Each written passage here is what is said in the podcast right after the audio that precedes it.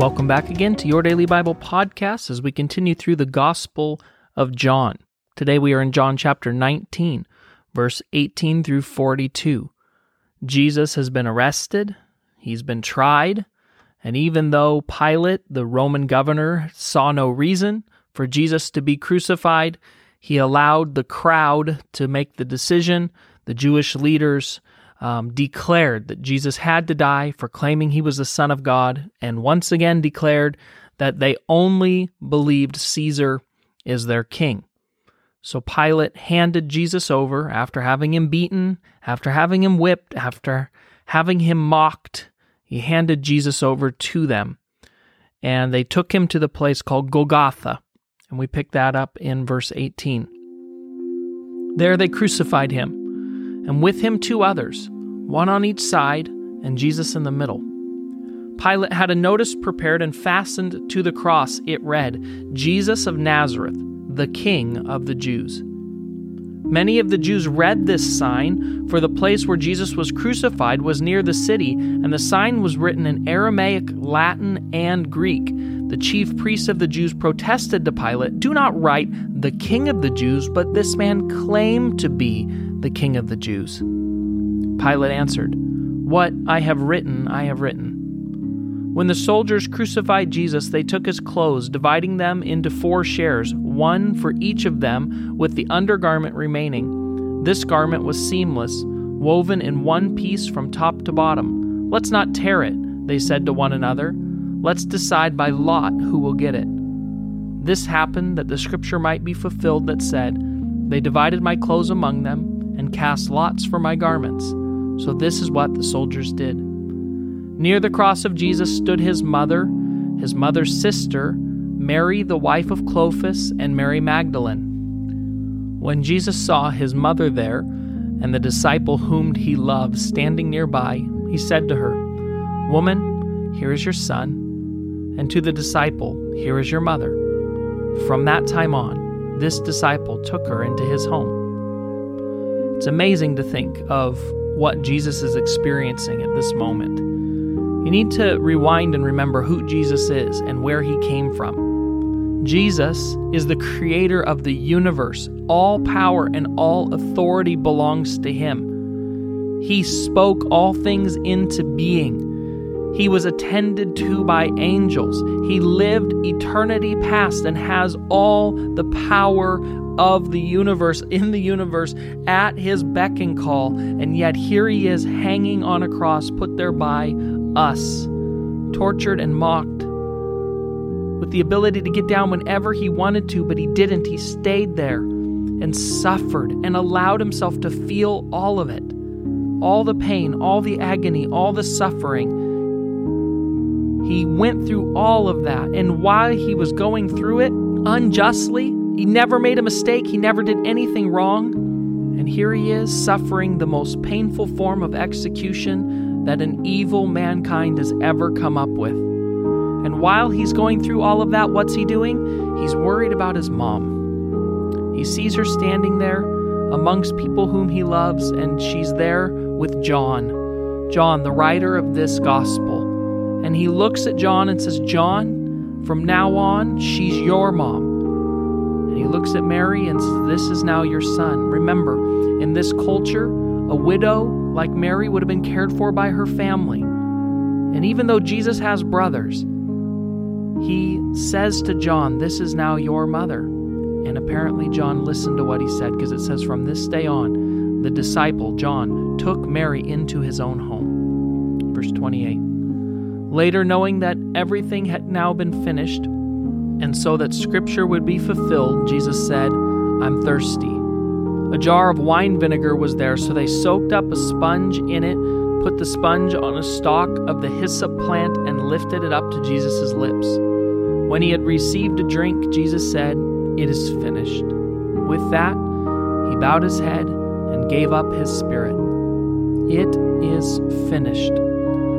Jesus was declaring that everything necessary everything necessary for you and I to be saved, to be redeemed, everything necessary for the for the gap that had existed between us and the Father ever since Adam and Eve's sin in the Garden of Eden, everything necessary to bridge that gap, to unite us once again with the Father, to cover our sins, to declare us righteous, everything was done. Jesus, by dying on the cross, paid the price. The sacrifice was made complete. And with his death and his final breath, he was declaring that he had finished the work that the Father had sent him to do. With that, he bowed his head and gave up his spirit. Nobody could take it from him. Jesus willingly gave it up.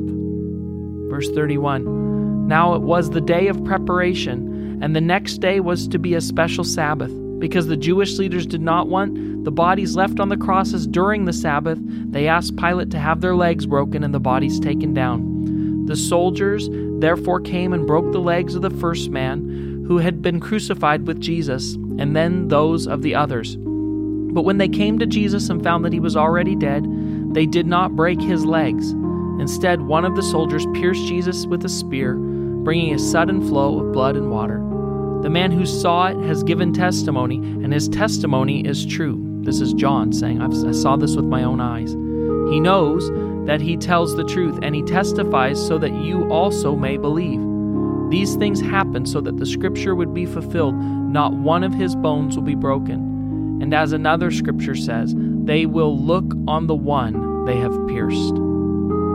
Verse 38. Later, Joseph of Arimathea asked Pilate for the body of Jesus. Now, Joseph was a disciple of Jesus, but secretly because he feared the Jewish leaders. With Pilate's permission, he came and took the body away. He was accompanied by Nicodemus, the man who had earlier visited Jesus at night. Nicodemus brought a mixture of myrrh and aloe and about 75 pounds. Taking Jesus' body, the two of them wrapped it with the spices and strips of linen. This was in accordance with Jewish burial customs. I want you to see something amazing happening here.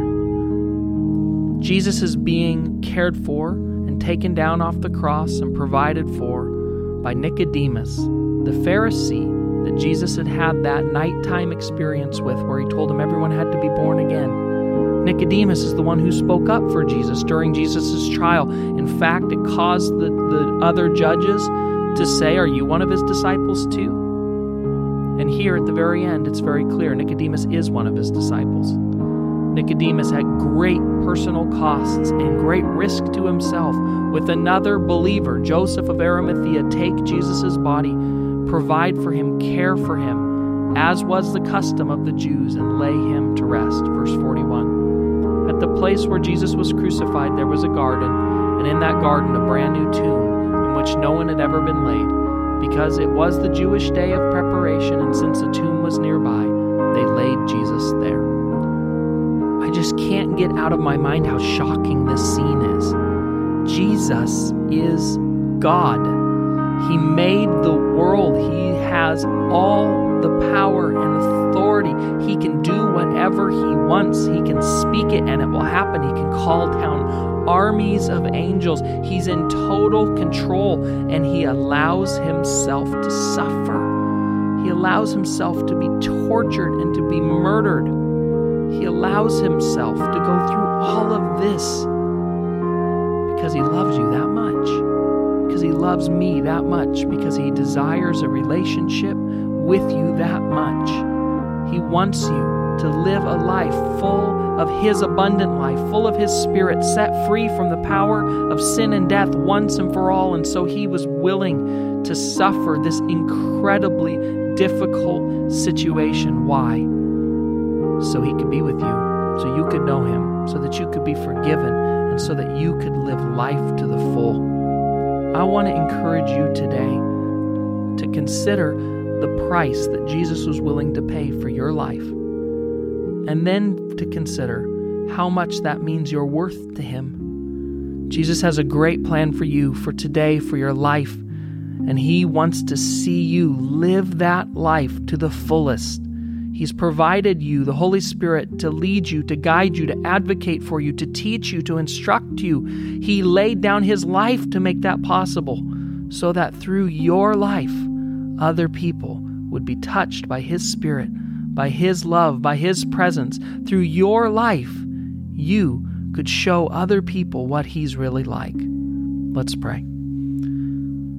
God, use me today.